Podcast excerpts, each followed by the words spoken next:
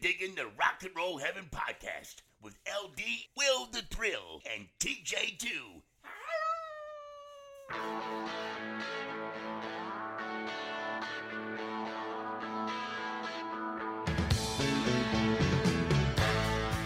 Hey guys, welcome to Rock and Roll Heaven, the podcast where we talk about the lives, careers, and deaths of famous musicians. I am your host, LD. Along with me for the ride, as always, is TJ2 the Deuce. I just, I think you need to hold it closer to the phone. Ugh. It was like an inch from the phone. Your computer sucks ass. You suck ass. By the way, Brock Osweiler sucks a whole ass. Uh, no, yeah, I'm not Brock. I'm, s- I'm sorry, kids. We probably should have put a, a warning at the beginning of this. Oh, wait, it is the beginning of the episode, and we've already used three cuss words. Look, if they don't know by now, I mean, really, you They will never, never, never know us. me. Oh, that was good. That was really good. Wow. Very nice, you guys. Good, good team effort. And All I right. helped. What are you drinking, T? Well, to ensure that I don't fall asleep in this episode, I am having a seasonal thunderstruck coffee porter. Ooh. And the brewery is That is from Highland Brewing in Asheville, North Carolina. good stuff. Well, just so you know, Mr. T, uh, you've got uh, something else that's going to keep you awake heading right to your hometown. I just mailed it off today. You are getting Energize Tiesta Tea. Ooh. And and no, well, the other part's his gift. got it. Okay. So the tea is the tea is just tea. Then then the gift there's a gift. It's a gift, but wait, there's more. but then there's tea also. But I think Hopefully- tea is. I think tea is the finest gift that can be given. and you know what's the best kind of tea that you can give as a gift? Tiesta tea. Mhm. Uh, the thing about Tiesta tea is it is all loose tea, and I have I've gone whole hog on this whole tea thing. We now have like tens and tens of tens of tea, and uh, that's because we can use our promo code Rock Heaven 15 to get all the awesome loose tea that Tiesta tea has to offer. And let me just tell you guys, the thing is, I ordered uh, the Wild Child blueberry Mm. tea like four days ago and just got it today. And so, like, they have super fast shipping. I placed an order and they remembered me and they sent me like a thank you note. And uh, yeah, Will clearly needs Tiesta Tea's immunity. the immunity is, is quite tasty. So So uh, they, they have immunity. Immunity. Oh, they, do, have an immunity. Wow. Yeah. So, like, they've got energized, uh, Eternal, Immunity, and Sleepy. Slenderize. Slender Eye. Oh yeah. Oh, I should get that for my chubby little butt. Anyway, they have a ton of different kinds of tea with a bunch of different flavors. It's amazing. It's all loose tea. You gotta live loose. Live loose, baby. Try Tiesta tea. And at checkout, make sure to use our promo code RockHeaven15 to get 15% off your order. So that's our ad spot for the uh, episode. You guys make sure to get your Tiesta tea. Make sure to place your order because there are a ton of incredible gifts that you guys can get for the tea lover in your life, or you can convert someone to loving the tea. And uh, I'm telling you, this this tea company is amazing. So please go go try Tiesta tea. It's awesome. And you'll have to tell us what you think about your Tiesta tea, sir. Mhm. All right. So um getting into this. Um, you you you forgot to like introduce the other person. Oh he's dead. That's fine. I thought I was fired. I, uh, I you, you're, you're it's a wrongful termination. I'm not feeling well, so you can't terminate me for that.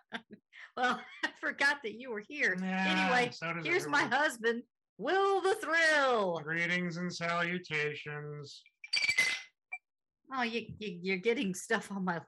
What are you drinking? Uh, well, since I said I'm not feeling well, this is um this is orange juice. Uh huh. Do you want to tell me what else is in it? Because I can see the bottle. Uh, there is ice. Uh huh. Mm-hmm. and some uh natural vegetable Yeah. juice. It is a vegetable juice. Uh, it's vodka. You're drinking vodka. Hey, I gotta get my vitamin C. Come on. Uh, Well, it's yeah, vodka is uh vegetable juice basically. Mm. Pretty much, yeah. Or yeah, wheat or It's grain. made out of wheat or potatoes or something. It's very healthy. Yeah, Um, exactly. I don't see what the problem here is. I do. As long as you're not drinking Heaven Hill or something. Oh no, no, no, heavens no. No, no. I'm I'm shocked he's drinking Skyy. See, when I did drink, I loved Crystal Skull vodka. That was the best vodka ever. It is. It's very think good. It's a great s- drink it straight vodka. The thing with Skyy is it blends really well, really well. It's a great mixing. You guys vodka. should just have a booze podcast. Oh my goodness, we should. I've, I've actually pitched that idea before. Uh. Well, when we get when we move and we get the studio up, you guys can do whatever you want. Yeah. Okay.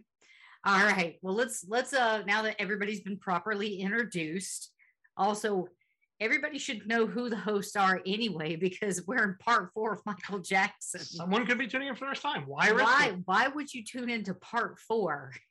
It's on your Spotify. You just click it. I don't know. No well, reason. maybe, they're, maybe they're thinking like, "Hey, well, I'll just skip to the end," and they get to part four, and Michael's still seven. Yeah. He's 14 by the end of this episode. Oh, good. Okay, well, thank goodness. Oh, good Well, gravy. by the time we get to part five, he'll be eligible for a driver's permit. Mhm. No, we won't. we only get to 16. Oh, this is gonna take forever. I'm gonna, I'm gonna, I- I'm gonna be the same age as Michael will by the time we finish this. We might be. Actually, wait, no, am I? I don't know. No. Anyway, well, l- let's get to uh, other business because you guys, we had, we had a hell of a week. Oh boy, howdy did we? We'd managed to skate on horrible musician deaths for a little while, and that kind of seems like it caught up with us here this week, unfortunately. Yeah. And I feel like these ones at the end of the year are more impactful. Remember when we did the draft, we talked about George Michael and how that landed on Christmas Day. Yeah, So I feel like the holidays and everything surrounding them makes these deaths even hard. They'd be hard to deal with anyway. But yeah. This time of year makes I it mean, harder. also like seriously, I know that um, you know, this is going to be coming out relatively soon. So uh, I want to take a second before we get into e- these individuals. Like our hearts, our thoughts, and our prayers are going out to everybody that was affected by the tornado, especially Mayfield, Kentucky. oh man. Um, if if you guys are near Mayfield, Kentucky, please consider like donating toys, clothes, anything that you guys have, any extra cash or blood, anything will help these folks. Their town was completely devastated. And of course, like you guys know, I make candles and a candle factory was leveled. And so, like, those are my people. And so, you know, say a special prayer for Mayfield tonight and all the other cities and states affected by that horrible storm that happened on Friday.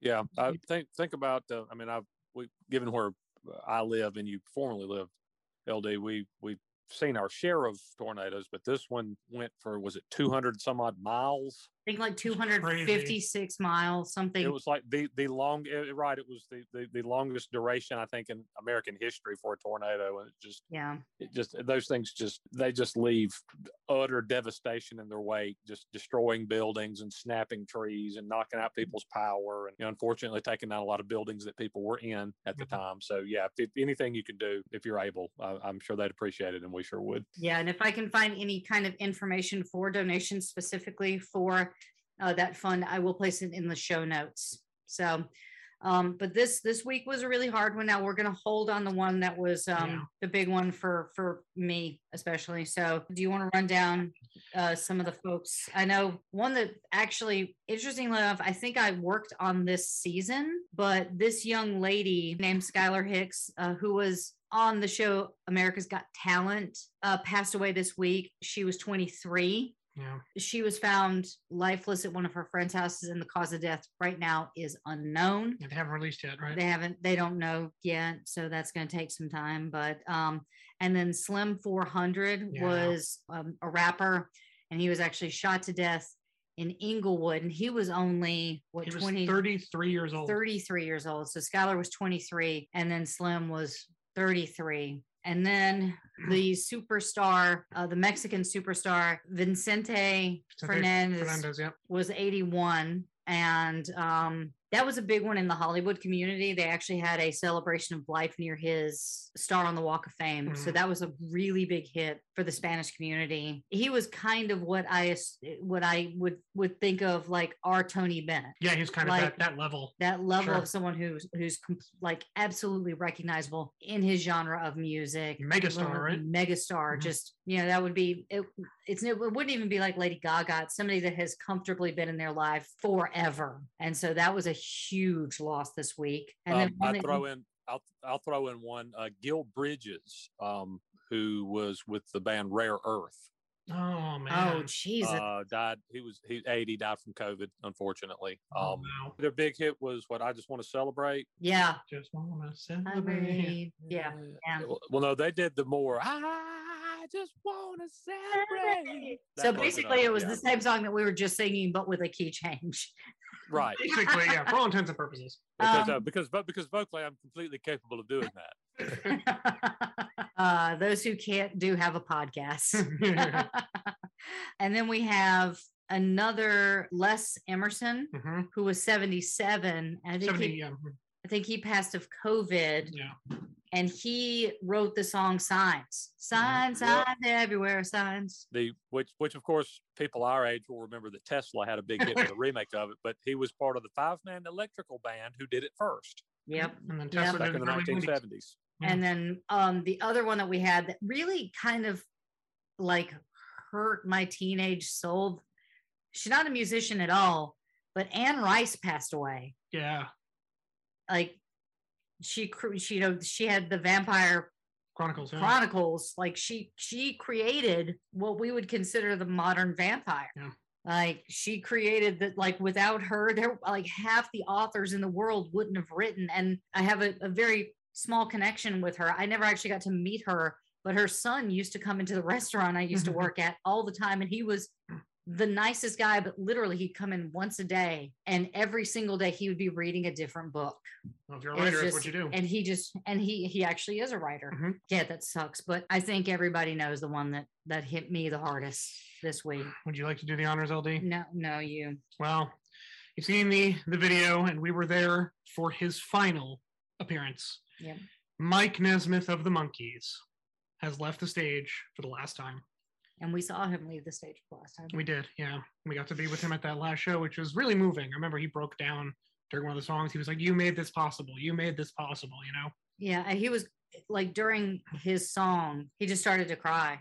And like I, I I think I picked the wrong time to go to the bathroom because like literally when I came back, the entire audience mm-hmm. was crying. And he was like yelling at the sky. And I'm like, what the what did I miss? But you know, they would yell out Peter's name and they yell out Davy's name. Is like, are you listening? And they just they hugged so many times on stage. And I'm so, so, so glad that we got to um that we got to be there for that because And how how long how long before he passed was that show? It wasn't very long, was It it? was early It's November. like two It was like weeks. November 12th, wasn't it? it was something like yeah, it was I want to say it was like the 13th or the 14th. well why don't you the look, 14th. yeah. look on your phone because the video was on we'll give you the date. But like true. but if you guys are wondering, I did not expect to openly weep during Daydream Believer, but I did. I just started to cry. November 14th. November was the date. 14th. Okay. So literally a month ago, Yep. one month ago, Yeah. almost to the day that we're recording this. But it was almost like he he finished that tour and then left. But it was one of the the best thing. Like I'm so happy that that that I got to see that because um we didn't go to see Tom Petty because Oh, of the money. And this time I was like, I want to go see the Monkees. I don't care how much it costs. I want to be in the building. This is their last tour. And so we made it work. We made it, we, we made it happen and I got to see them. So I, I need to address something though that someone actually posted on our Facebook really quick about Mike, which was guys, thank you for you know sending me condolences because you guys know how much I love the Monkees. and literally I would name drop them every episode um ad nauseum. But uh, someone actually brought up, and I think it was either Chris or Nick. I'm not, I can't, sorry, I can't remember who it was, but they said, I smell an audible coming. And unfortunately, no, there is not an audible coming for Mike. And the reason for that is that we have set strict guidelines for our drafts and for our picks. And unfortunately, this go round, I actually already audibled for Stephen Sondheim. So That was your um, one? That was my one. That was my one per list. But you And- could do it next year.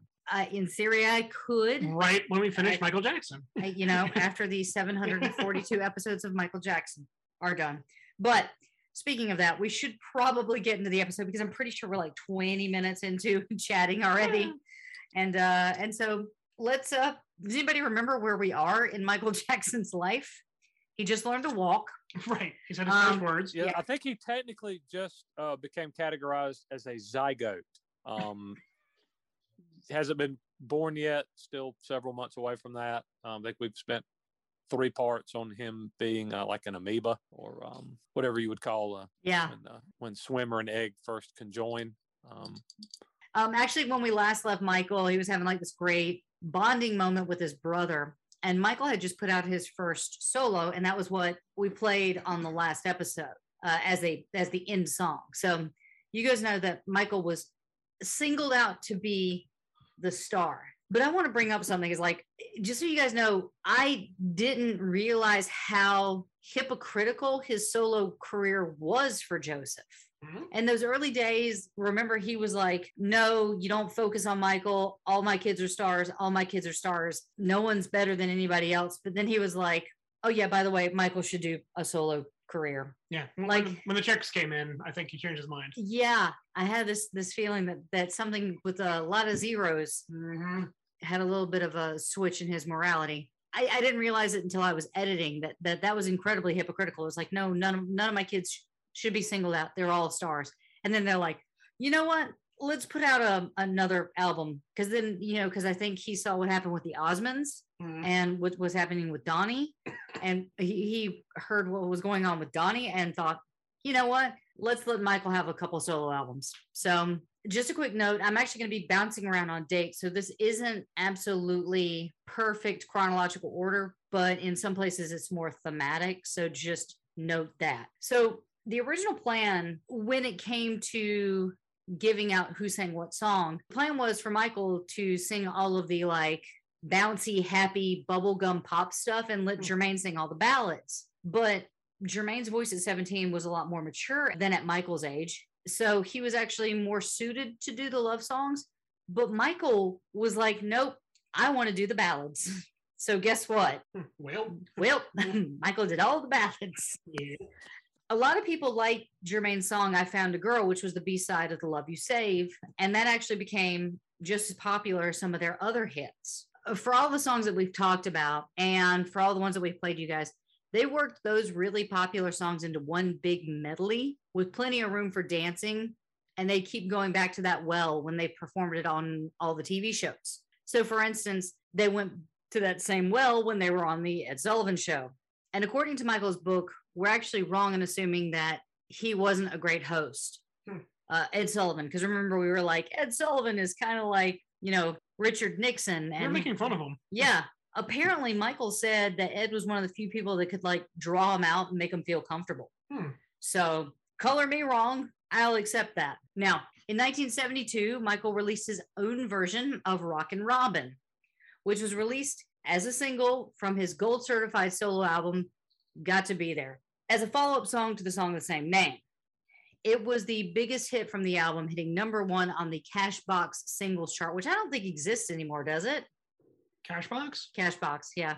I don't. I think it's defunct. I, I- yeah, I, I don't. If if it is, its profile has dimmed considerably. Yeah, I I I have only heard of Cashbox through the episodes that we've done, so I don't know. And it peaked at number two on both the Billboard Hot 100, behind "The First Time Ever I Saw Your Face" by Roberta Flack, and the Billboard Soul singles behind "In the Rain" by the Dramatics. I had, and here's your. You asked me earlier. Yes, Bobby Day did it originally. Got it. Okay. Because I knew another version. That's why. Yeah. And Michael had grown up hearing that song by Bobby Day, and it was natural for little Michael. Marcelino recalled in the liner notes of the complete Motown singles, volume 12A, 1972. that's that's an album that rolls off the tongue. and it was natural for little Michael. Who else was gonna sing twiddly diddly dee? That does not that doesn't sound right when you're saying it. I am having problems tonight, guys. Um, Rockin' Robin was Michael's second solo single. And although he subsequently sang the song with the rest of the Jackson Five, it was a follow up to his first solo album, Got to Be There, which was a top five success during those closing weeks of 1971. That song soared even higher, entering the top 10 six weeks after release, ultimately settling on number two. So, according to Cashbox, Rockin' Robin reached the top of the charts. The track was also featured on Michael's debut solo album, Got to Be There. Rockin' Robin was the Motown Stars' take on an earlier rock and roll hit by Bobby Day, when it was known as Rock in Robin. The song was written under the pseudonym of Jimmy or Jimmy. I mean, it's the same. Podcasting is a audio medium. So what you're seeing here is what I wrote down. It's Jimmy J I M M I E or J I M M Y. Hmm. Thomas. World Class Records released Days original in 1958. And the previous year, Bobby had scored a modest hit with his own composition, which I think the Jackson Five also did, which was Little Bitty Pretty One. Do you guys know that song? I do not. Little Bitty Pretty One. Come on and talk to me. No. Okay, I'll play it after the episode. Okay. So right now, to get out of this muddled mess that I've made, let's listen to Rockin' Robin by Michael Jackson.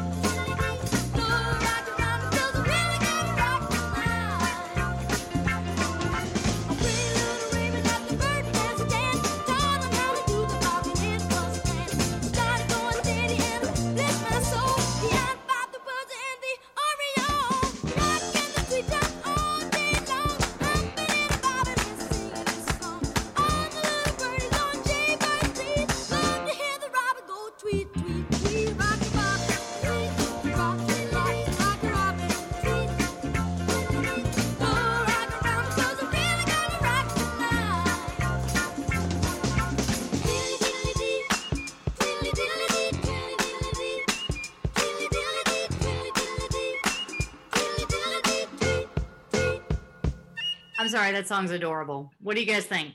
It is a I jaunty. thought it. I thought it sucked. What? I did. I'm sorry. What? Yeah, it's a little. It's a little too cutesy pie bubblegum, and then you have that really, really overwrought '70s antiquated bass thump. You're a mean- 1970s antiquated bass thump. It's it's no Uncle Arthur, guys. Let's be honest. No, I mean it's no Cookie Puss or Uncle Arthur, but um, no, I mean it's fine for what it is, but it's just not my cup of tea. It's cutesy pie bubble gum with uh, like a really weird dated sounding bass on it. Uh, a funny to me. story. You remember when mom used to uh, make me go to the nursing home and do gymnastics for the old people? Yeah, I did. It was like a throwaway line in a comedy show. Like, Except it's a real thing that happened in our life. what, what's that, T? I said, except he said it was like a throwaway line in the comedy show. I said, except it was a real thing that happened in our lives. exactly. God, thank thank God I didn't have any talent, so I didn't have to I didn't have to participate. you you could be doing back handsprings for the elderly. Just think. Yep. Oh, but they loved it back then. Oh, Did you do that to Rock and Robin? Was that like a Yeah, so mom made me do a a jazz number to Rock and Robin, and then she also made me do it to help me Rhonda. But the thing was, mom would stand at the back you know, because they have all the wheelchairs in front, and then they'd have like all the nurses on the sides, and then they have the rest of the people like in chairs. And she would stand at the back and do it so I wouldn't forget what it was. So, like, you know, that was our bonding. Thanks, mom. okay, so there was actually a lot going on with the family at this time. And in Michael's words, he said, the diversity of my brother's personalities and the, closeness that we felt is what kept me going during those grueling days of constant touring. Everybody helped out everybody. Jackie and Tito would keep us from going too far with our pranks, and they'd seem to have us under control. And then Jermaine and Marlon would shout, Let's go crazy. And then, you know, hilarious. And that's the thing. Michael was such a prankster, and his pranks would go too far. So, like, remember, he used to stand on roofs and like throw paper bags full of water at people. It's like Adam Yauch. Yeah. Now, the actual feeling of the separation that he had with his brother started much, much later when they started to get married and have families unto themselves. But when he was touring with the Jackson Five, he always shared a room with Jermaine, which I talked about before them. And the two of them were extremely close on stage and off. They actually shared a lot of the same interests. Now, early on, Joe decided that he had to keep a more watchful eye on those two. And so he would actually take the room next to theirs, which had a connecting door. Like Joe would always make sure that the the door to the hotel room had a connecting door Oh wow. so that he could always check in on those two. And he would open up that door whenever he wanted to. And Michael despised that arrangement, not only because he could monitor their misbehavings, but he also used to do some of the most messed up things that I've heard of. Like he would wait till the boys were asleep after a show. And you guys remember what I was talking about with the shows before, like how insane the shows would get Mhm. Like they would have to deal with all this they'd be exhausted they'd have to go to school they'd have to go to practice they'd have to do a massive show and they'd be they'd be exhausted and they get home and they crash and joe would bring a bunch of girls into his room and then wake them up Hmm. and they would wake up and they'd be surrounded by these girls like that's creepy And it's your dad. So there's a lot that's creepy there. Yeah and i've heard other stories but i didn't find them in the book so they're unsubstantiated so i'm not going to mention them now but if i come across them i will absolutely bring them up but uh, i'm sure Yeah, because I've heard uh, I've heard some. I don't I don't have uh you know authentication in front of it. But yes, I've heard some, and it does relate to Joe and girls and stuff. But um, Yep. yeah, Now, in Michael Jackson's book, Moonwalk, he actually talks about his appearance. And this is going to be a really big thing because that was his biggest struggle that he faced during his teenage years. His appearance began to change when he was about 14. Uh, obviously, he's 14. And when people would walk into a room, they would think, oh, I'm about to see the Michael Jackson I saw on TV. This adorable little cute boy. And he's not seven anymore. He is gangly. He's at this point, he's 14 and he's 5'10. And he would not be the person that they expected or even wanted to see Hmm. because he's changing. And people would be taken aback by his appearance because he wasn't what they thought he should be. But he's growing up. He's finally 14 now, guys. Um, and adolescence is hard enough when you're going through it yourself, but like think about growing up on the world stage. Like we talk about how weird kids look sometimes. Like we watch the Olsens grow up and they went mm-hmm. through that weird kid phase, and Haley Joel Osment went through that weird kid phase. And And Wolfhard Finn Wolfhard is going through it right now. in Like, real time. in real time. We are watching this right now. But the thing is, is like they're growing, he's growing up on the world stage and people are watching him grow and they don't expect what they're getting. And of course, people are now commenting on how he looks. And something hit him that, well, we all deal with at some point, but we also don't have millions of people that are staring at us while we do it. He had a terrible case of acne. Hmm. Yeah, he was shy and so embarrassed to meet people because his complexion was so bad. And at this point, his appearance began to depress him. And I think this is something that really affected him later on. He also started going through depression because of his physical appearance.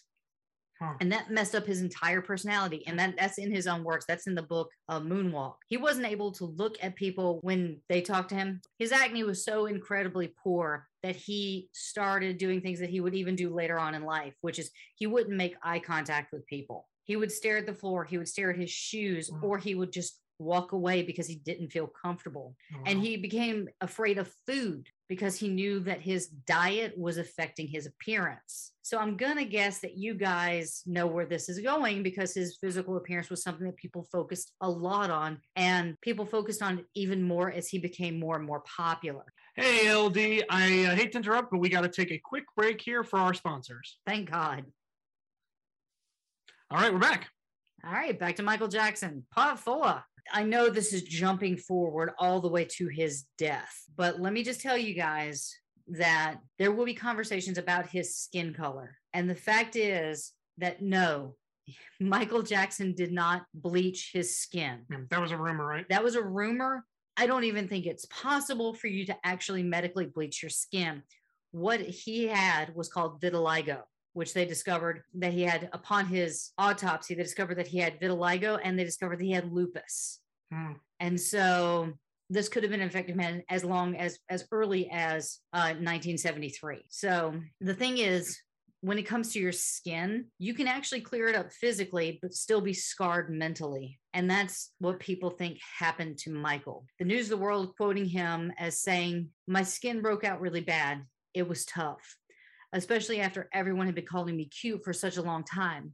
And the more I worried about it, the worse I got, which we all know is true because stress can mess up your skin. And think about the diet that he's on, and think about how, you know, often he's on stage sweating, lights. Of course, he's, you know, it's it's totally understandable. And also, oh yeah, puberty. hmm When you will look the worst you ever looked in your life.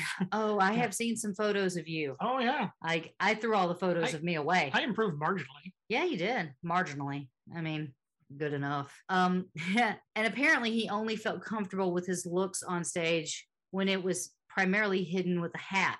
So there's another iconic Jackson moment. Interesting. I wore hats and kept my head down all the time. I would look at people when I talked to them. I would say hardly nothing. It was terrible. I felt like I didn't have anything to be proud of. My success meant nothing. On stage, I didn't think about it. It was gone. But when I came off stage, there it was again. That was Michael's words from Moonwalk. Hmm. And it's just not it's not just the skin that he was fighting against. As you guys know, for the most part, Joseph and Catherine had the best intentions when they were raising their family and they never intended to put their kids into real harm. And the kids love to perform, but the fact is, a lot of times famous kids don't get the life skills normal people do. Now, what do I mean by that? I mean, for the most part, they don't attend public schools, Mhm. even though they might have a tutor. It doesn't really help with integrating yourself into society like a normal public school might, especially in the past, because your job superseded any kind of education that you might be getting in the past. Now it's a little different. Now they actually set time aside, which has to be reported for the kids to go to school. So if a kid's shooting a television show or working on their music career, there's a certain amount of school that has to be taken care of for them to be able to keep working. But also, the kids missed other things like dating and going to prom. And that's because the kids typically seem to lack social skills. Uh, in fact, someone who we should do a show on in the future, probably not in the next three years, because it's going to take forever to get through Michael Jackson. But Judy Garland recalled that Mm. some of her happiest memories were during the short time in her teens where it seemed like her career wasn't going anywhere. And how weird it is to think that you peaked at like eight. I mean, look at Danny Bonaducci. Yeah. Another example. But but Judy Garland said that uh, like the best part of growing up was when she left the studio school and enrolled in Hollywood High, which is like right up on how like near Hollywood Highland, isn't it? Uh, Hollywood the High mural? is actually down by the the In-N-Out Burger. Yeah, it's, it's if, yeah, it is. You go down Highland to yeah, it's it's, the one with all yeah. the murals, Mhm, right? Sunset. Yep. Yeah, and, you know, unfortunately, that moment in time for Judy was really short lived because the vice principal told her that she shouldn't be enrolled in school with normal people. So that's super healthy for a child.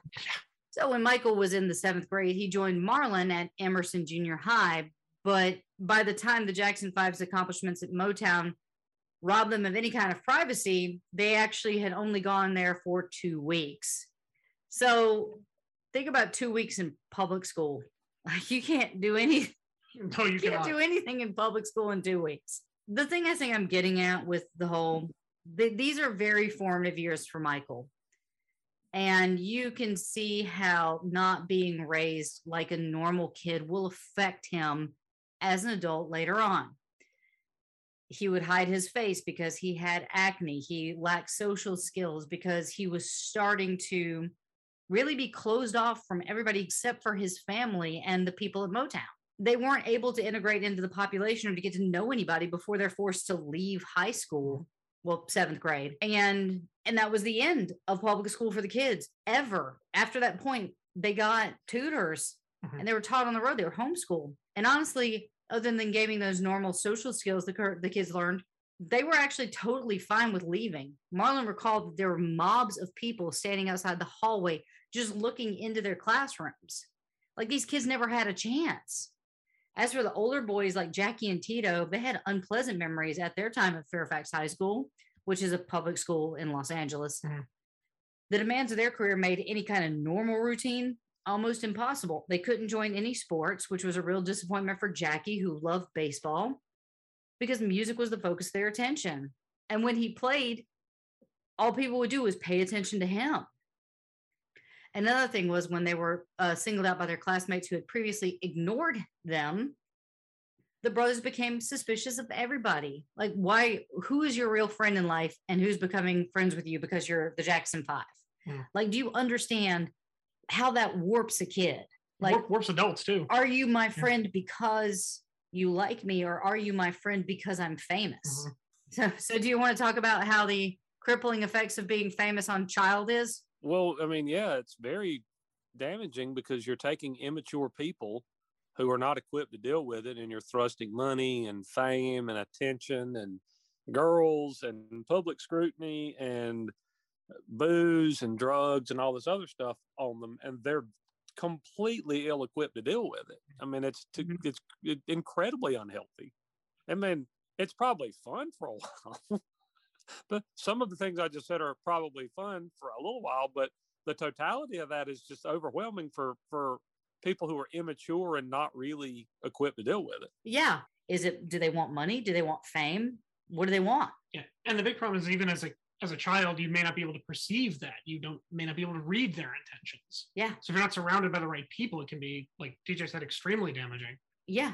It's about time just to catch you up. It's 1972. Michael Jackson's 14, and he began to exhibit behavior that was unlike that of his brothers. Michael seemed more affected by fame. If anybody was lacking in people skills, that would be Michael. And that's coming from his mom. He didn't really understand people or even try to understand them because he was younger and he was either surrounded by showbiz kids or his family. And he wasn't really exposed to normal people, as he would call them.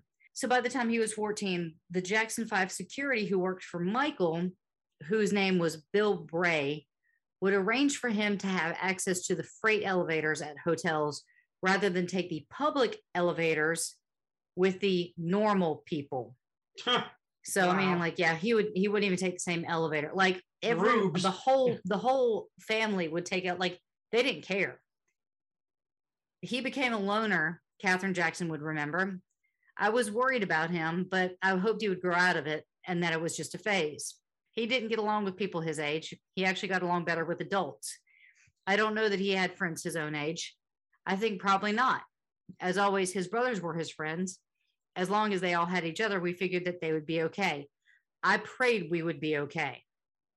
Now, career wise, Michael got his first shot at films, which we will be touching on. Don't worry, not this episode or the next one, but we will eventually get Three there. after that. Michael got his first shot in films when he got to do the title song for the movie Ben. Ben meant a lot to me.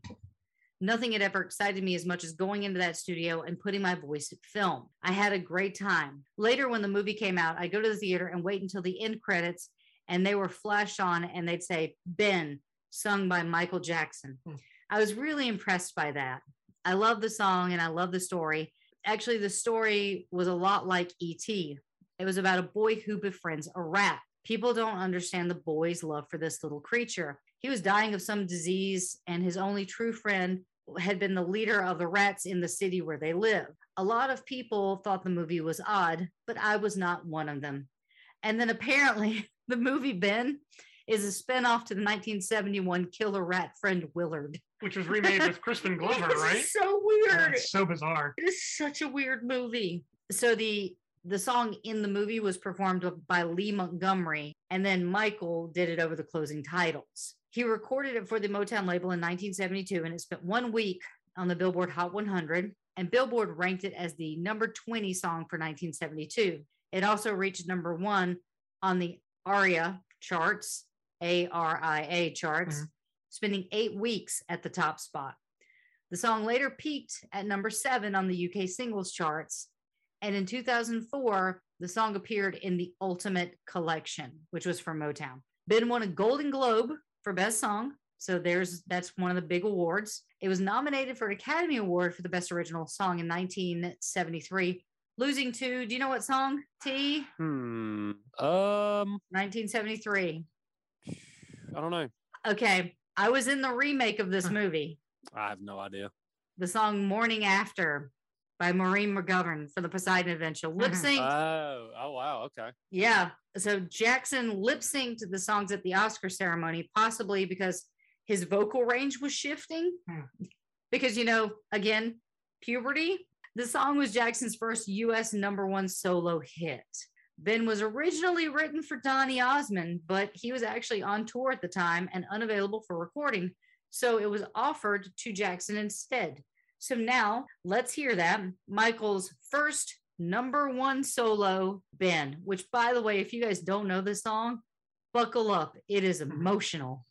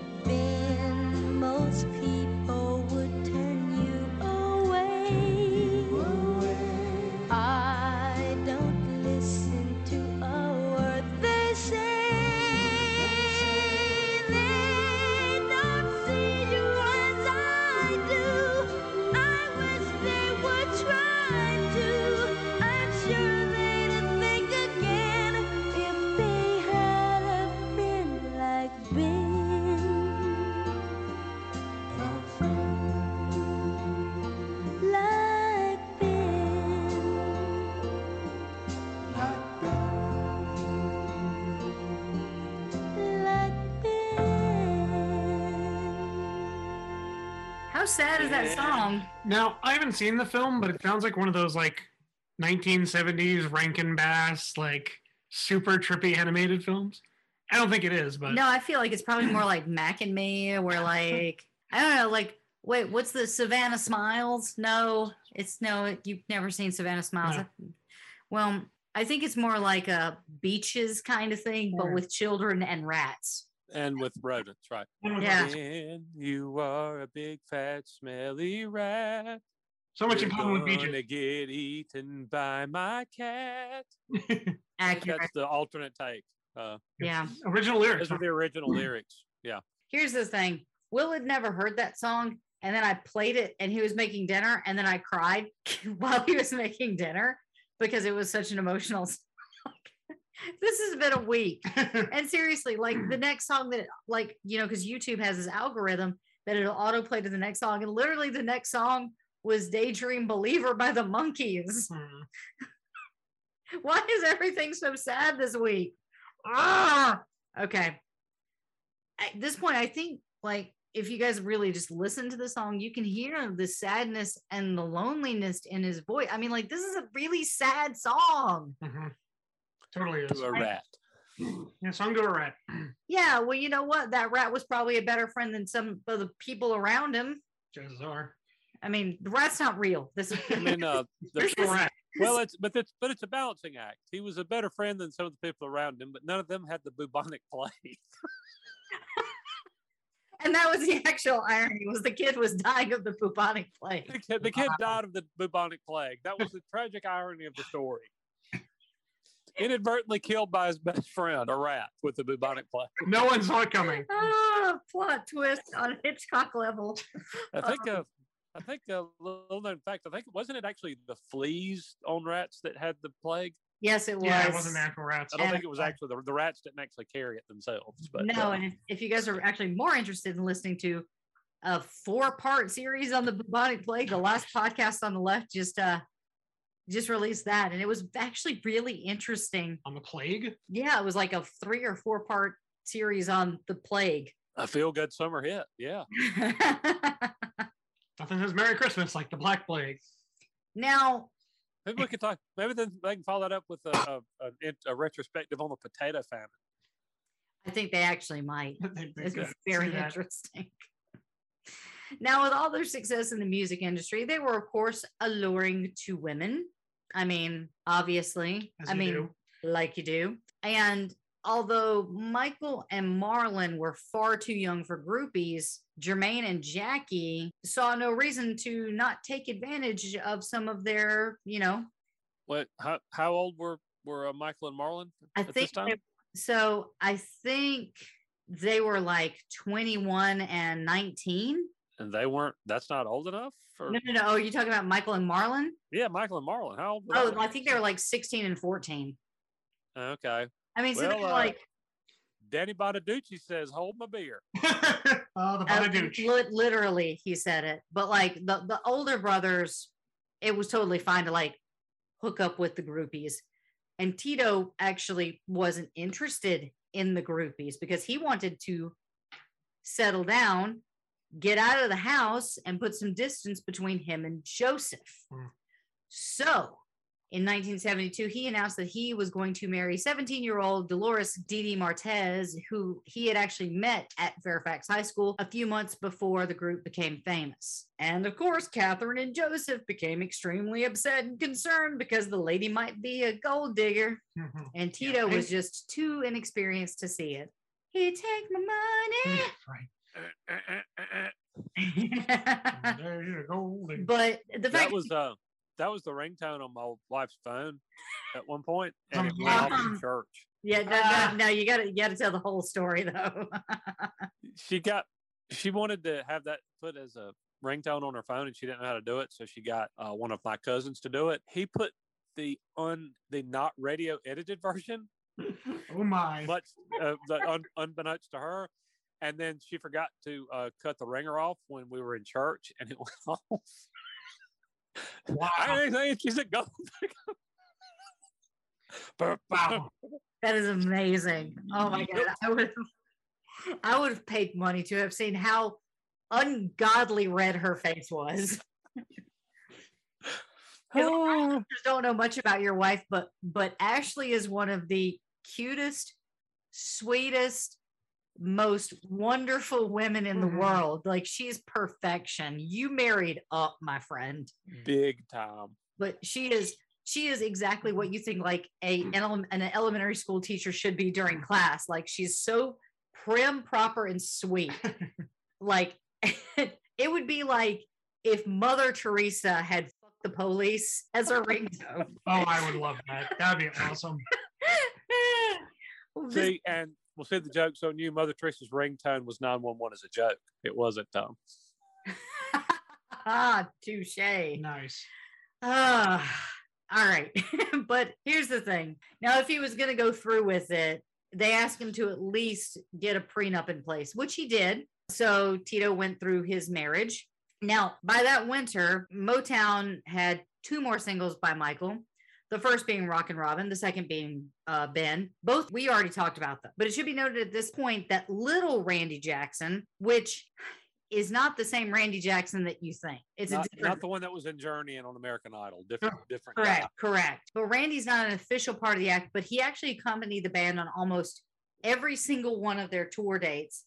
And he would be in the back playing the bongos. And he had his own little like Jackson 5 outfit. And when he was introduced, people would cheer. And so if you guys remember before that, Michael had played the bongos before Randy, and Marlon had played them before Michael. So it, the bongos had almost become a tradition to break in the new guy. Hmm. Dun dun dun. Foreshadowing. The first time that they had toured Europe, they had three years of experience behind them. And so the next time they actually got to go to Europe, they met the Queen of England, who they got to meet at the command performance. In Michael's words, that was very exciting for us. I had seen photographs of other groups like the Beatles meeting the Queen after command performances, but I'd never dreamed that we'd get the chance to play for her. That's got to be awesome to meet the freaking Queen of England And do a private concert. Yeah. when you are 14 slash 15. That's pretty amazing. That's incredible. You may not even understand the significance of it when you're only 14. I, I think maybe at 14 you might have kind of a handle on it, but for somebody like Randy, maybe it was it wasn't something but like he had seen other people do it before him because people like Marilyn Monroe got to meet the Queen of England. So it's and it's the command performance, which is a big thing. So they traveled to Britain for concerts in the fall of 1972, and they were also booked for the Royal Variety performance, which was an entertainment showcase. On October 30th, in the presence of the members of the royal family, in that particular year, Her Majesty Queen Elizabeth, the Queen Mother, wanted to meet Michael, Jermaine, Tito, Marlon, and Jackie. How else could the siblings open up their set for the Queen Mother but with Rockin' Robin? Meanwhile, before the show at the London Palladium, Jermaine confides in his memoir, You Are Not Alone, Michael Through a Brother's Eyes. This is naughty. Marlon spotted a hole in their dressing room from which you could see the toilet of the adjacent dressing room. It's like Porky's. Jermaine does not disclose the identity of the female star who was spotted using the facilities, but they were almost no the staffed performances on the bill that night. The only candidate likely to be recognizable to the Jacksons was Broadway diva Carol Channing. Wow. Hey, Randy. How's the peeping? it was it was Mar- Marlon, Marlon and Randy. Oh, Mar- okay. Marlon found the hole. Let me rephrase that. I found the hole. But could you imagine Marlon? That's that was my Car- that was my whoa. Car- that was my Carol Channing. Is that what that was? Marlon. You have to call an exorcist. I know a couple. Uh, Okay. Harvey Fierstein on a bender. So moving on. It should also be said that if you'll remember, Berry Gordy was really hesitant on pushing the kids to a European market because their sales were not that great compared to their American sales. Because their last album, which was called Maybe Tomorrow, for instance, didn't even make the top 50. And their single Sugar Daddy also flopped in the UK. But they had one saving grace, which was Michael. And he was faring very well over there. Got to be there, and Rockin' Robin hit the British number five and three position respectively. Later in the month, that would peak at number seven and sell more than a quarter million copies just in the UK. So even if they weren't doing great as a group with the British audience, it was helped out by Michael's popularity. And the idea was that they would draw a big audience because of Michael's success. So really, like to get this European tour off the ground, they were really leaning on Michael and the success that Michael had built up with his audience. And he could draw an audience in a big, big way. The thing was that British teenagers swarmed London's Heathrow Airport to welcome the group, ensuing a mob. What was the last time that happened? In Uh, MSG, wasn't it? Madison Square Garden. No, I'm thinking of go back to JFK Airport Oh. with the Beatles. Oh, I thought you meant when was the last time the Jacksons got mobbed. I'm sorry. Yeah, no, no. I'm saying like when was something like that when people would like go to go to the airport and Oh, sure. and Yeah, yeah. try to get- Absolutely. When the Beatles came to America, for sure. yeah, and the women were just as crazy now as they were then. They would jerk large plugs of hair out of Jermaine's afro. The noise was so intense that it drowned out jet engines. This freaked the kids out. Michael and Marlon were crying, and Randy was panicked when a group of women basically like swarmed him and just started kissing him. Hmm. This was the beginning of Jackson mania, and Michael hated this. This scared him. Women would pull chunks of his hair out. They would hide in broom closets, he- where he would hide in broom closets and hope that they would miss him. Uh, he felt like he was going to be suffocated a couple times because of the women that were piled onto him. He would have to run through the crowd with his hands over his eyes because women's nails would scratch him so badly that they would like they'd snag his cornea. Yikes. Yeah. Ugh. Yeah. So after England, they got to see the great museums of Paris and the mountains of Switzerland. And for the boys, Europe was an education in the roots of Western culture. And Michael noted that he was really impressed that a lot of countries didn't value material things as much as Americans did. Michael loved the cities that were in China and Japan, places that helped him grow because they made him understand that there was more to life than the things that you can hold in your hands or see with your eyes. And all those countries, people heard them and they liked their music. Their next stop was Australia and New Zealand, which they also loved. And then there was Africa. They had read up on Africa because of their tutor, Miss Fine, which, by the way, is the same name as the nanny from the TV show, The Nanny. Miss Fine? Miss Fine. Oh. It was Nanny Fine. Well, the tutor had prepared a special lesson on the customs and history of each country that they had visited. I got to go to a game reserve one day and observe the animals roaming in the wild. The music was eye opening. The rhythms are phenomenal. When they first came off the plane, it was extremely early in the morning, and there was a long line of African dancers in their native costumes, which I don't think it's costumes, it's their native garb. Hmm. But for some reason, it was written in the book as costumes, but it's not a costume. Their culture is not a costume. And they had drums and shakers, and they were all dancing around and welcoming the family. For Michael, it was a moment that he would never forget. They visited Senegal, and that made them realize how fortunate they were and how much they loved their African heritage. And that helped make them who they were. They visited an old slave camp at Gore Island, and they were so moved. That trip really had an effect on them. Then Jermaine married Hazel Gordy, Barry's daughter. We will talk about that in a second. And in 1973, they released Get It Together, and that was their biggest hit in two years. Get It Together, or GIT, is the eighth studio album by the Jackson Five. Released in September of 1973 for the Motown label during the group's last years with Motown. And yes, we will get to that, their last year at Motown. The label actually struggled to come up with material for the group. And as a result, the Jackson Five fell into a period from 1973 to 74. They didn't score any top 10 singles. By this point, most of the Jackson Five members and their manager, Joseph, were vocally complaining about the group's direction, with Michael becoming the most outspoken. The only member to not complain about Motown's handling of the act was Jermaine.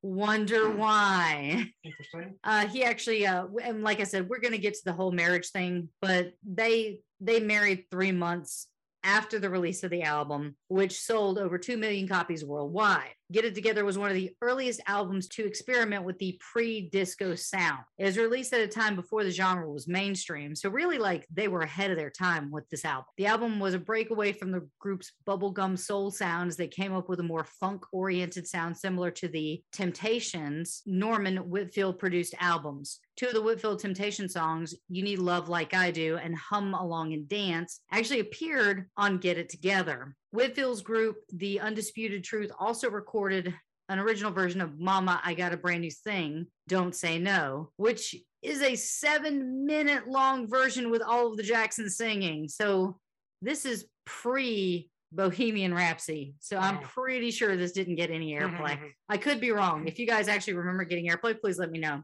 The sequence of the songs are also carefully arranged for Get It Together. There isn't any silence separating one song from another. Hmm.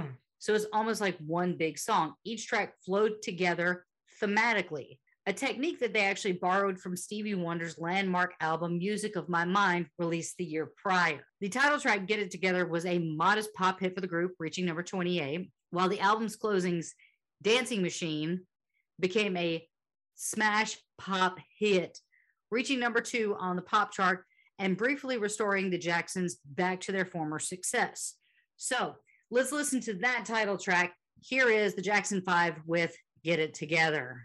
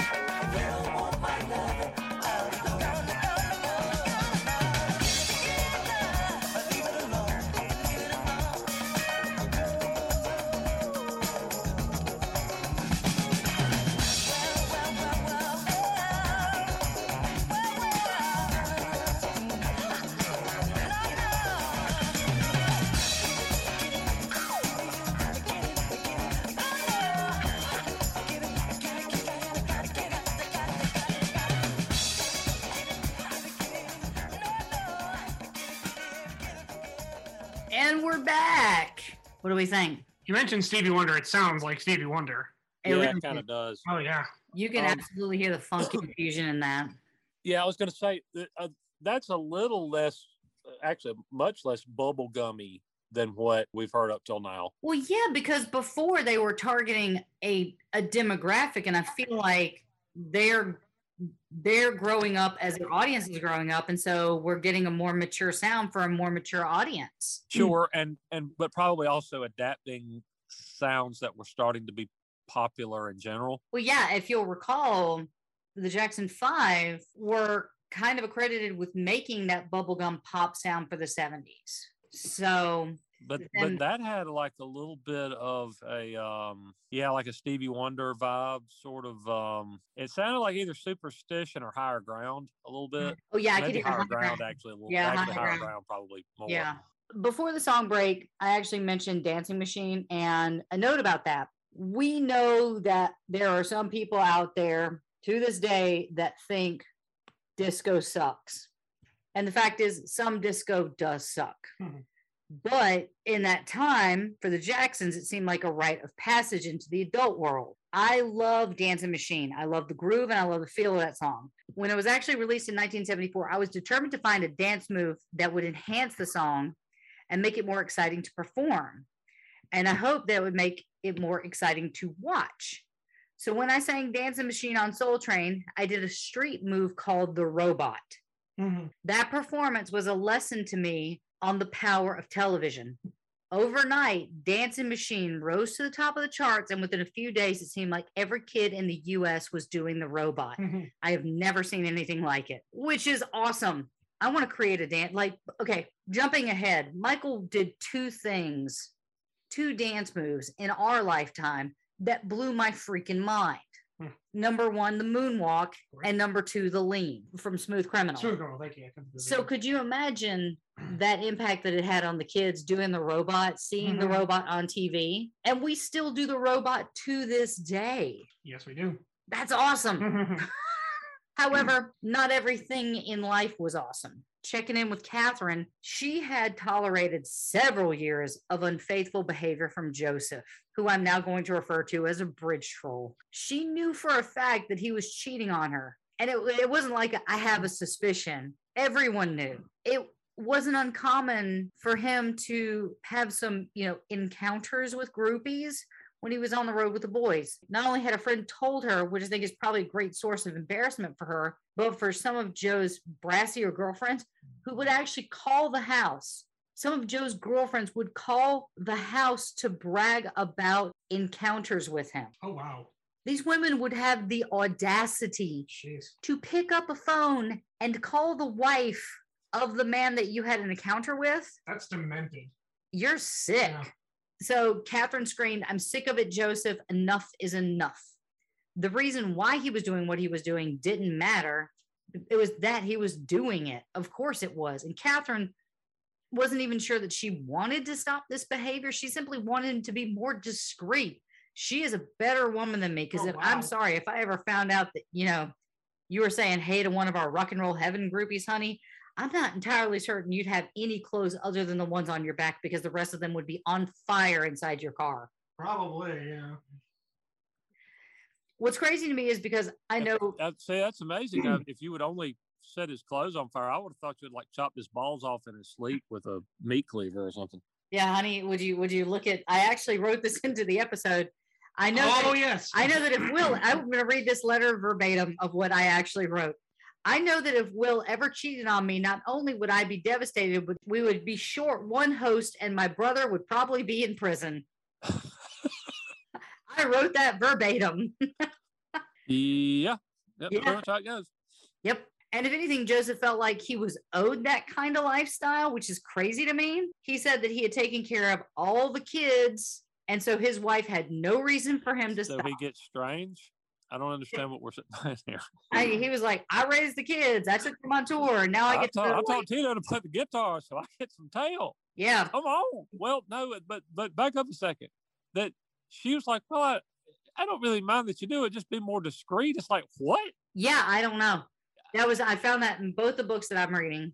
That's that's okay. that well i mean it's kind of like you know not to go back to both of your terrible british accents but like you know the thing about prince charles and diana's marriage was that she wasn't upset that he was cheating on her with camilla she was upset that people knew about it because sometimes you just stop caring you know and remember number one she's jehovah's witness and number two I think Catherine might have had some image issues because of polio.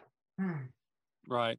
So I think with those two and maybe like everything that she had dealt with in her life, she just gave up. So in January of 1973, she found out that one of Joseph's girlfriends had become pregnant. and had a miscarriage. Oh. Mm. At first, she couldn't believe that it was it was true because it was literally more than she could bear. However, when she confirmed that it was true, she decided that she had no choice but to end the marriage. So not only did was he cheating, he wasn't being particularly careful about it either. Obviously. Exactly. Yeah. Right. Yeah. And this is one of his girlfriends. It was Mhm. plural. She decided that they had to end the marriage. It's over. She announced, My marriage is over. And it shouldn't be any surprise that the kids sided with her immediately. And if you guys remember Rebbie, their oldest, she's 23 now, and she actually can't stand to be in the same room with her dad. I don't know how my mother hung in all those years, she would later say. Michael would say to one of the Motown staff members, I hate Joseph. Not mm. even I hate dad. I hate Joseph. I hate him for what he's done to my mother. I hate him more than I can even say. Catherine officially filed for divorce in Los Angeles on the 9th of March 1973, and Joseph was stunned. Yeah. He had been controlling and manipulating Catherine for so many years, he couldn't actually fathom her fighting back in this manner. It's But narcissism. yeah, but he also knew that he couldn't live without her, and they had a family, and he had to change her mind. How about mm-hmm. this, dude? How about not cheat on your wife? Yeah. Yeah. How about how about keep it in your britches there, Joe? Mm-hmm. it's not a difficult thing. He actually thought who was going to raise all these kids. And I'm like, I don't know. Maybe try to be a father Yeah. or a husband. Ugh, I just, I don't, I don't like him. Catherine filled out all the paperwork, but the, the thing that she didn't know about was the community property value. She didn't know what the kids were making. She didn't know what Joseph was making or how much their house was worth. And so she just left those pages blank. She paid her attorney $150 and then she went back home. She didn't move out, and neither did Joseph. They just didn't talk to each other. That's not awkward. It gets more awkward because Motown found out about the divorce and all hell broke loose. You got to remember, Motown was all about the image of the Jackson Five, and the image was a perfect family. And they can't have that. So the word came down from Berry Gordy that no one was to know that they were splitting up, and the press was never to find out about this. And they didn't. Wow. Well, remember, you know, we have social media now where people will be like, I think there was an article that just came out where Ben Affleck did uh, an interview, I think, with Howard Stern, where he was like, the reason why I started drinking was because I was married to Jennifer Garner. Mm-hmm. Yeah, you'll talk about some first world problems. Yeah. We didn't, we didn't, Oh, I'll, I'll tell you what, what would probably suck is being married to that hot chick from Alias. Yeah, I hear you, Ben. but Jeez. But that's because we have like social media. Yeah. In 1973, number one, we didn't have any social media. Number two, you had fixers. You had people that you know were on the inside in the press. You had people that could keep the stuff quiet. And no one, I, like, it was public record. But who's going to go down and just like double check today to make sure that Joseph and Catherine Jackson weren't getting a divorce? Yeah. Wow. So this information never leaked out. Yeah. And the fight that Catherine was having was not actually about staying together, it was making sure that the public thought that they were still together. Catherine stated flatly that whether or not she was married to Joseph shouldn't have an impact on the kid's career. And I fully agree with her. Whether or not they're married, in fact, it's more damaging if they are, in my opinion. Like that whole like idea of staying together for the kids Mhm. can be really damaging in the end. But after a couple months, Catherine withdrew her divorce papers and- and Joseph promised that he would try to change. I bet you know how successful that's going to be. And yeah, they got back together, but even then the kids were even the kids were upset that they reconciled. Like even Yeah. the children were like, "Nah, don't stay together for us." But yeah, he calls him Joseph, not dad. That says a lot. That does say a lot. Now, despite the fact that they were constantly touring and they were putting out a lot of records, their popularity was starting to wane. It was either overexposure or lack of promotion, but they they were losing steam. April, they had a release of the song Little Bitty Pretty One, which was a huge disappointment. And except for the release of Santa Claus is Coming to Town, that became their poorest selling Jackson 5 single to that day, netting less than 600,000 copies globally. Oof. Yeah. Its follow up, Looking Through a Window, fared even worse. A big hit came when they released Corner of the Sky from the Broadway music Pippin, for which some reason Berry Gordy really loved to the point where he actually financed the show. He financed Pippin? He financed Pippin. Oh, he wow. loved the show. Oh. So that actually sold less than 400,000 copies worldwide. So, like, remember when they were talking about 2 million or 600 million or 800 million? They're not there. they're they're not there anymore.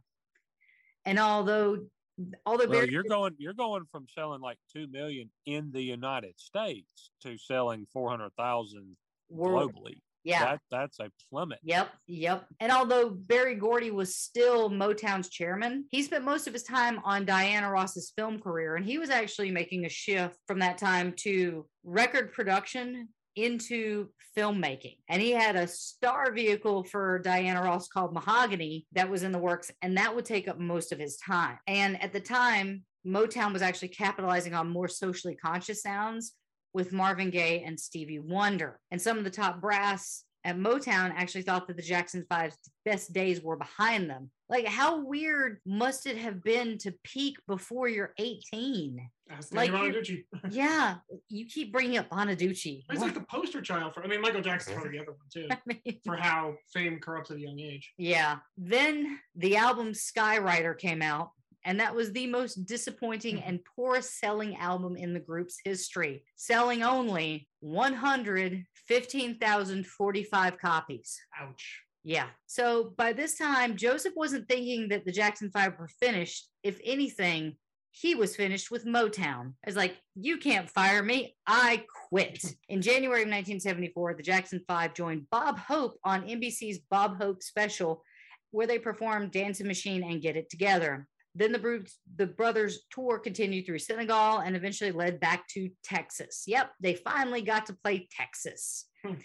Then they wrapped up that month by their second visit to Sonny and Cher, this time performing Dancing Machine. So that's like, holy crap.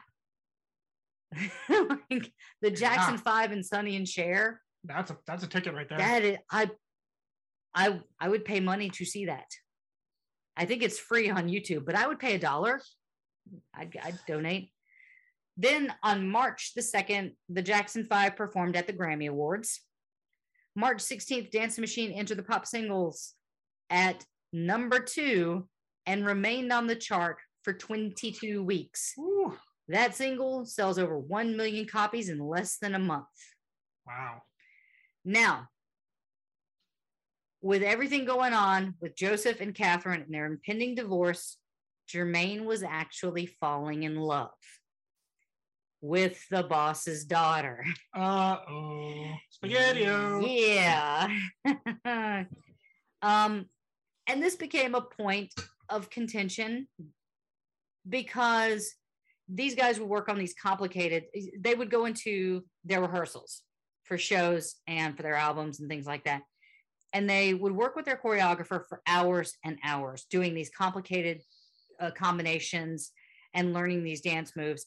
And then Hazel Gordy would walk in she would watch them and then she would call Jermaine over and she'd whisper in his ear. And he would come back and be like, hey guys, uh, tell you what, let's do it this way. And they'd be like, why? And then, oh, Hazel thinks it's a good idea. Okay. Yoko. So Yeah. then they would have to change the steps because Hazel had an idea. And here's the thing even the choreographer couldn't say anything because they were under the payroll of Berry Gordy. So you can understand how like this began to kind of create dissension within the ranks. And Jermaine had been attracted to her Hazel when they first met in 1969. And you guys remember that encounter at the Hollywood Bowl where she was nibbling on Jermaine's ear. And then he went out and dedicated his song to her Mm. and wished her happy birthday. And Joseph was like, you know, what's going on with her? And that was like the boss's daughter. So he Mhm. was he was totally fine with it. After a short amount of time, Hazel told Jermaine that she was in love with him. He made it clear that he wasn't sure if he felt the same because, you know, he was a star and he could have his pick of any woman. However, Hazel was a young, beautiful woman with a massive legacy, and all she wanted to do was get married and have a family. And see, the thing is that she fell in love with Jermaine and never even thought about another man. Hazel would get extremely jealous if she ever saw him with one of his fans. But over time, Berry got to know Jermaine. And even though it felt like there might be a problem with Joseph, he believed that Jermaine was the right guy for his daughter. And when Jermaine asked for Berry's permission to marry Hazel, he said yes. And you'd think that Joseph might have something to say about the marriage, but that wasn't the case. Of course, you think that Joe would think that a marriage between his son and one of the most powerful people in the industry would be job security for Jackson at Motown, especially since he was having a difficult time even getting Berry on the phone. Yeah. So he saw it as a business proposition, like two men from the days of yore. Yeah, And- like Game of Thrones. Yeah, like like this could be a good match. She has huge tracts of land. so in November of 1973, uh, Michael's parents had another massive blowout, and Catherine ended up leaving town. The children were devastated, Michael in particular.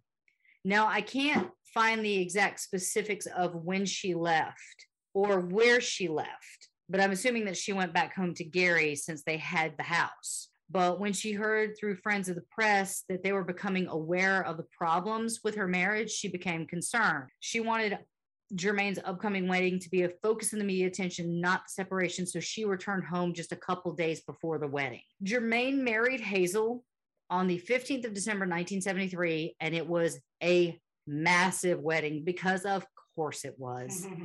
Berry Gordy's only daughter was marrying one of the biggest pop stars in the world, and the wedding cost him about a quarter of a million dollars Ooh, wow. Oh, in In 19, seven- yeah. 1970. Yeah, and I was I was gonna say this is in like early mid seventies money, so probably a million plus bucks in today's. yeah, Yeah, Yeah. yeah. It's that's a whole whole lot of money. I think our like I think our wedding cost like fifteen thousand because we we we decided to use our money Yeah. for something other than that. If you want to know the conversion rate from 1973 to the present, that would put a price tag of roughly one and a half million dollars on the wedding. Whew. Yeah. Well, I mean, Berry Gordy had all the money Oh, he- anyway, yeah, he so was I mean, like whatever. But like, wait, what are you spending a million dollars on? I guess it's a lot of shrimp cocktail. like lots and lots of shrimp co- and Tons of sauce. God, Lots of it. ew, no, Mm, like shrimp. that's i mean i just i i hear like these people spending like so much and not to judge like you it's your money you can use whatever you want but like i can't blow a million dollars in a day You could if you tried. on what I don't know. It's like British Like- Brazilians. like yeah no could i s- could i spend i mean i don't i don't think i could spend a million dollars in a day there's not enough doves and like crepe paper and like crappy centerpieces in the world anyway if you're wondering what he spent that money on they had artificial snow covered pine trees 175 doves and white cages chrysanthemums carnation decorated rooms with the wedding and reception and luncheon taking place in the same place. Hmm. The 100 guests were invited to the ceremony, the ceremony, Oh, jeez. and 500 plus at the after gathering or like the reception. It said after gathering and what I was reading, and for some reason I was just like, that's not a reception. But yeah, okay, so they had trees and birds and lunch. wow. So 100 guests were invited to the ceremony with 500 people plus for the after party. Ebony called it the wedding of the century, and the whole family took part in the wedding somehow. So Marlon was the best man, and Jackie, Michael, Tito, and Randy were the ushers. Hmm. Michael was there that day, but he found it very difficult to focus. He was preoccupied in thought. Because here's the thing when Tito got married, the Jackson Five had continued like they had before. His wife never had anything to do with the music business or the politics. She had some strong opinions, but you know, she didn't encroach. When Jermaine married Hazel, that was the boss's daughter. It was going to be different. Hmm. She had strong opinions that affected the group. Michael was losing Jermaine. That was his best friend. And now he's Hazel's man. Now, this wedding was the event of Motown. Hmm. And at the reception, you could find people like Diana Ross, of course, Billy Dee Williams, Smokey Robinson, and even Coretta Scott King, who was a widow of Martin Luther. Oh, wow. The whole time, Catherine was forced to act like nothing was wrong, even though she was incredibly unhappy. And no matter how much she tried to conceal her sadness, it was apparent. And the thing is, Michael could sense her sadness He had his own sadness compounding with his mom's, and all he wanted to do was to comfort her and make her feel better. But even when he tried to talk to her at the reception, she seemed like she was miles away. And on that sad note, we're going to end the episode. So I know we only covered two years of Michael's life today, but you can you guys can see there was a lot What a two years. Yeah. it was it was him dealing with his self image it was his mother finally taking a stand and you know at least attempting to leave joseph it's his brother getting married it's you know him starting to gain that reputation of being quiet and loner and shy and dealing with everything this was this was the marvel Mhm. cinematic universe of episodes there's a lot of episode in this episode Oh yeah. Travis, thoughts? I don't know. There's a lot of messed up, messed up angles to this, like from the jump throughout all four episodes we've done so far. Just, just consistently everything. Yeah. Will? Yeah, there was a lot, like you said, there's a lot of episode in this episode. And I think a lot of it is playing into who Michael becomes. Again, sort of the loneliness, the dealing with fame at a young age, the issues with his father, feeling like he's away from his mother. I think we can all see where this is going as his life continues. Yeah. And I mean, the fact is, it's so incredibly sad Yes, it is. because the thing is, he had been by Jermaine's side. He was always with Jermaine. He was his roommate. That was his best friend. Mhm. You know, they they of course grew up together, but like think about losing someone that you love to someone that you are forced to like. hmm like he's married like that is dangerous territory that you're walking in on when Oh, you yeah. marry the boss's daughter. Yeah, that's that's a big ask. yeah. I don't know. It just for me it seems like you can you can see all the the moments where michael gets these hallmark traits. The acne brings on his shyness. The acne brings on the hat. Mm.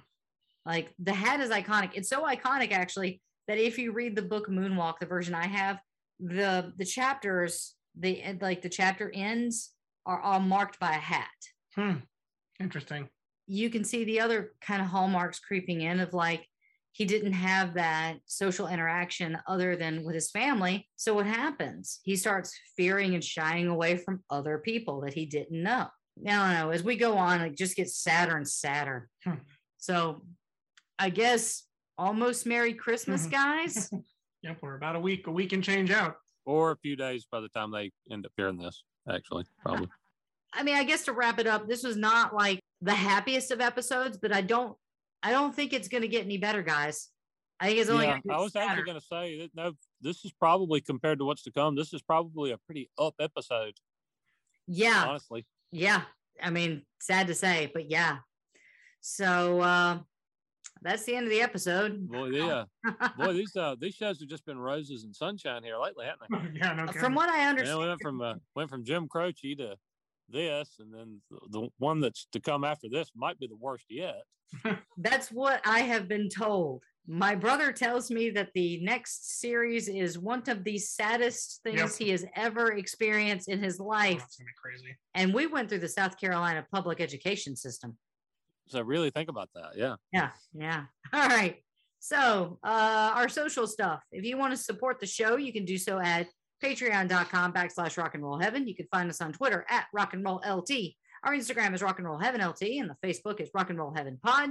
Still not saying our website, and you can email us at rock and roll heaven LT at gmail.com and make sure to check out all the other awesome Pantheon podcasts at pantheonpodcast.com and uh check our socials, guys, because uh Pantheon is doing something really, really cool over on YouTube and I believe in some areas in Chicago where some of the people uh, actually record their faces doing these podcasts, which uh, we aren't brave enough to do because I know I am severely overweight and Will's head is enormous, so it doesn't actually fit in the same camera Mhm.